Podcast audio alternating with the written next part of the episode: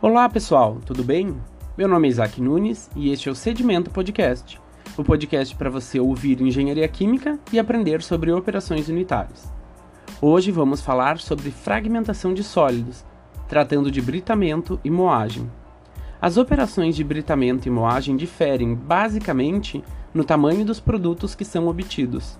Chamamos de britamento quando o tamanho das partículas obtidas na operação é, entre aspas, grande, enquanto que a moagem resulta em partículas pequenas e até mesmo um material pulverulento, que são pós finos.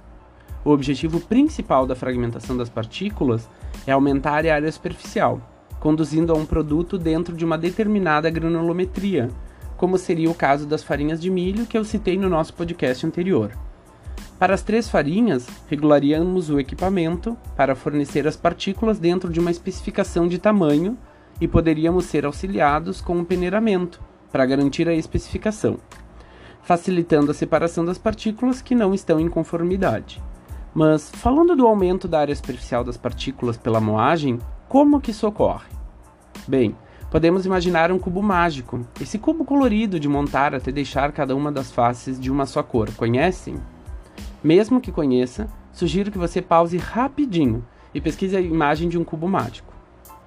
Bem, agora que você se lembra de como é um cubo mágico, vamos supor que em cada lado dele nós temos uma matriz de três linhas e três colunas que reparte ele então em nove quadradinhos.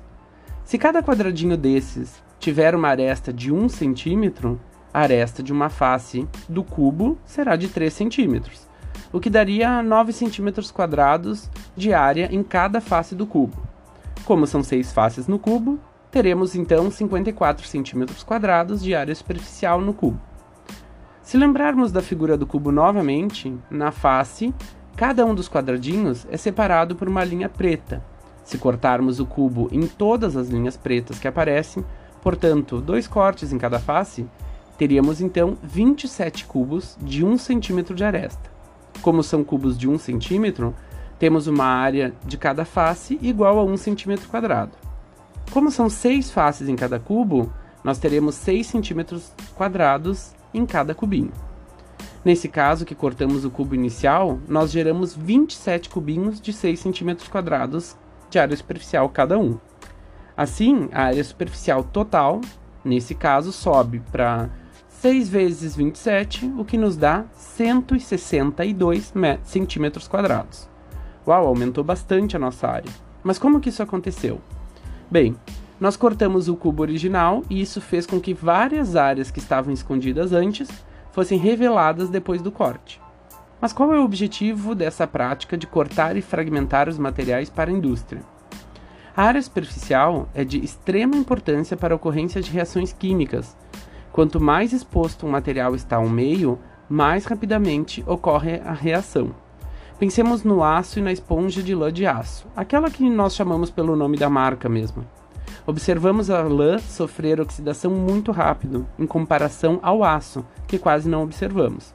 A diferença entre a esponja de lã de aço e uma barrinha de aço é justamente a área superficial que vai estar exposta.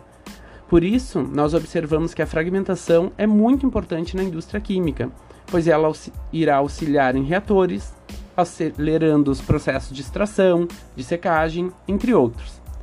Para a fragmentação dos materiais sólidos, basicamente nós temos quatro mecanismos pelos quais ocorre a fragmentação: a compressão, quando paredes comprimem o material, o atrito, quando o material é cisalhado em duas direções, o impacto, que ocorre quando o material é jogado em uma superfície, e o corte ou dilaceramento, quando o material é submetido a uma espécie de lâmina que vai fatiar, porcionar esse material. Algo que nós precisamos saber da fragmentação é que essa é uma operação que consome quantidade significativa de energia, pois precisamos romper os materiais e alguns são muito duros, como é o caso das rochas, que são utilizadas para a produção de brita e também de areia industrial, para as regiões onde não há extração de areia de rios, por exemplo.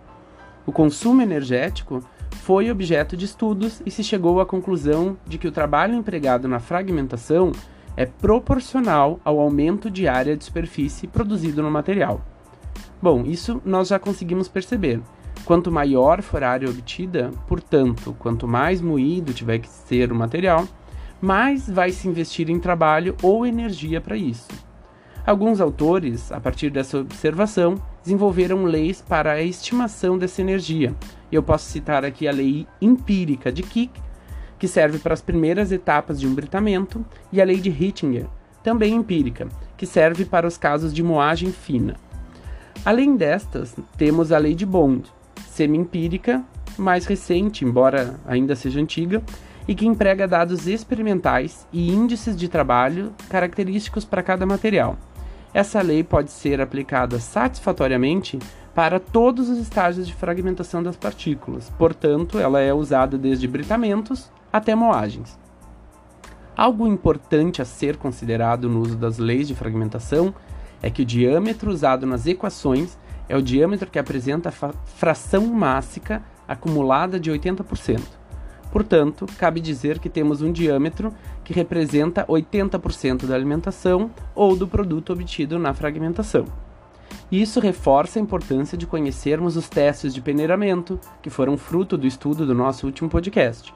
Para saber esse valor de 80%, podemos aplicar os dados de peneiramento antes e após a fragmentação, verificar o ajuste desses dados aos modelos de distribuição granulométrica e obter os diâmetros antes e após a moagem correspondentes às frações acumuladas de 80%.